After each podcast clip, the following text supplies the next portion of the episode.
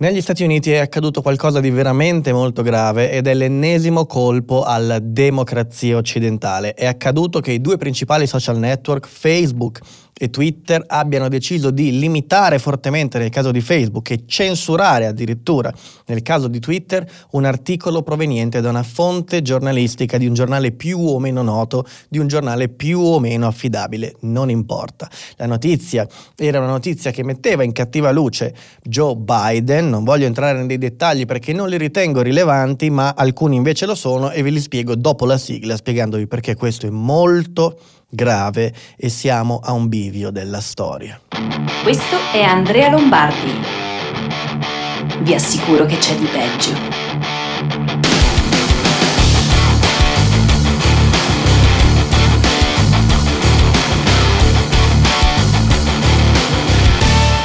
Eh, ma di peggio in che senso?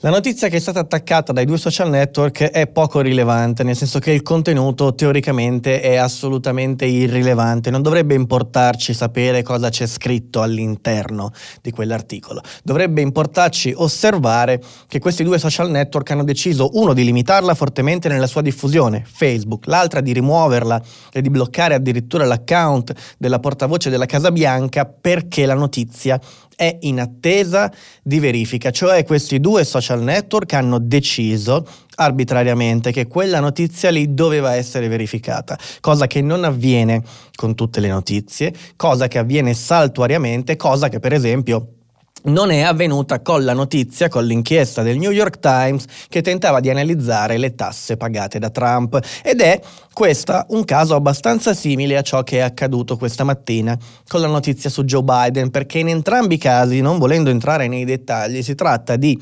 inchieste giornalistiche che utilizzano fonti che non sono in chiaro, cioè utilizzano fonti che vengono tenute nascoste e protette e utilizzano fonti che non sono pubblicamente verificabili. Ok, sono due notizie basate su informazioni che non sono pubbliche allo stesso identico modo. L'inchiesta del New York Times si basava parzialmente, ma attenzione, solo parzialmente, su dichiarazioni pubbliche da Trump relative ai documenti sul suo pagamento delle tasse. La maggior parte dell'inchiesta si reggeva su informazioni che il New York Times esplicitamente all'interno dell'inchiesta diceva di mantenere riservate e di proteggere. Quando è uscita la notizia sulle tasse di Trump, né Facebook, né Twitter, né Instagram, né YouTube, nessun social network conosciuto in Occidente ha deciso di metterla in stand-by e di bloccarla in attesa di verifica. Non hanno deciso di bloccarla fino a che il fact-checking fatto alla loro maniera fosse stato completato. È passata come se nulla fosse. Oggi il New York Post pubblica un'inchiesta su Biden basata ehm, a suo dire su delle informazioni recuperate da un computer la cui storia è abbastanza particolare e strana e Facebook e Twitter decidono di bloccarla immediatamente fino a togliere la parola addirittura alla portavoce della Casa Bianca. Questo è molto grave e non ho vergogna o paura di dire che è qualcosa di molto simile ad un colpo di Stato perché?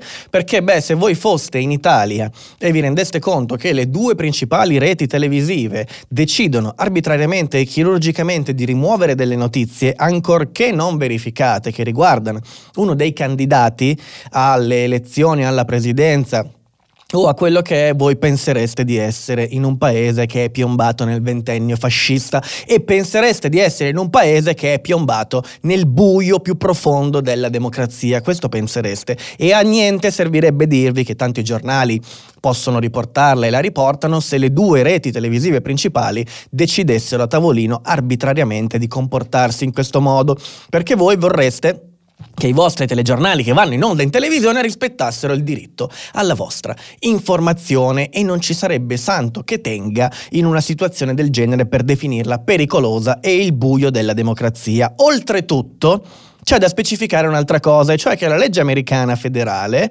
in una legge che si chiama Communication Decency Act stabilisce che i social network non hanno per legge la possibilità di interferire circa i contenuti che li attraversano e non possono modificarne la visibilità, come ha fatto Facebook, e non possono ovviamente avere un controllo editoriale su questi contenuti.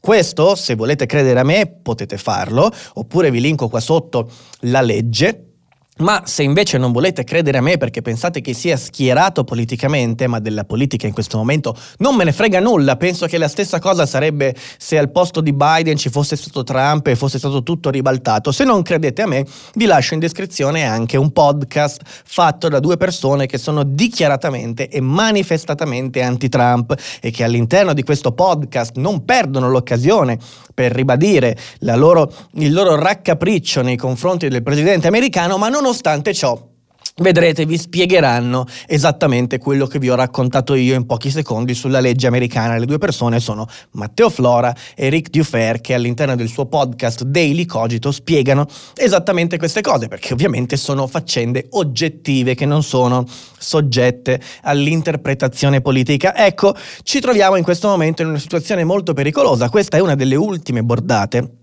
solo una delle ultime bordate in una campagna elettorale che non si è fatta mancare colpi bassi da parte soprattutto di Twitter e anche di Facebook. E qualcuno potrà obiettare, sento già l'eco dei commenti nella mia testa, che in fondo un colpo di Stato c'è stato anche quando sono intervenuti i bot russi a intervenire all'interno della, del dibattito pubblico americano durante le presidenziali del 2016, giusto? Vi invito a riflettere su una cosa allora, perché non è così.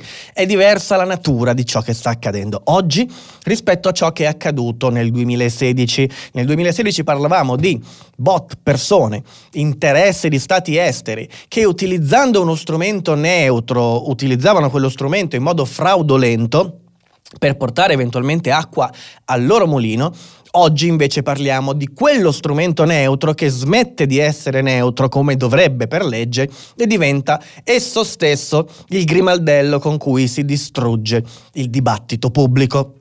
State tranquilli che anche negli Stati Uniti esiste la diffamazione. Nel momento in cui viene attribuito a qualcuno un comportamento, un fatto, una cosa non vera, ecco che chi si è esposto raccontando falsità poi pagherà nella sede opportuna ed in tribunale. Ed eventualmente è quella la sede in cui il New York Post dovrà rispondere se la sua inchiesta si verificherà. Fasulla e se Biden ovviamente procederà nei suoi confronti. Detto ciò, preoccupatevi perché è un momento in cui bisogna esprimere preoccupazione.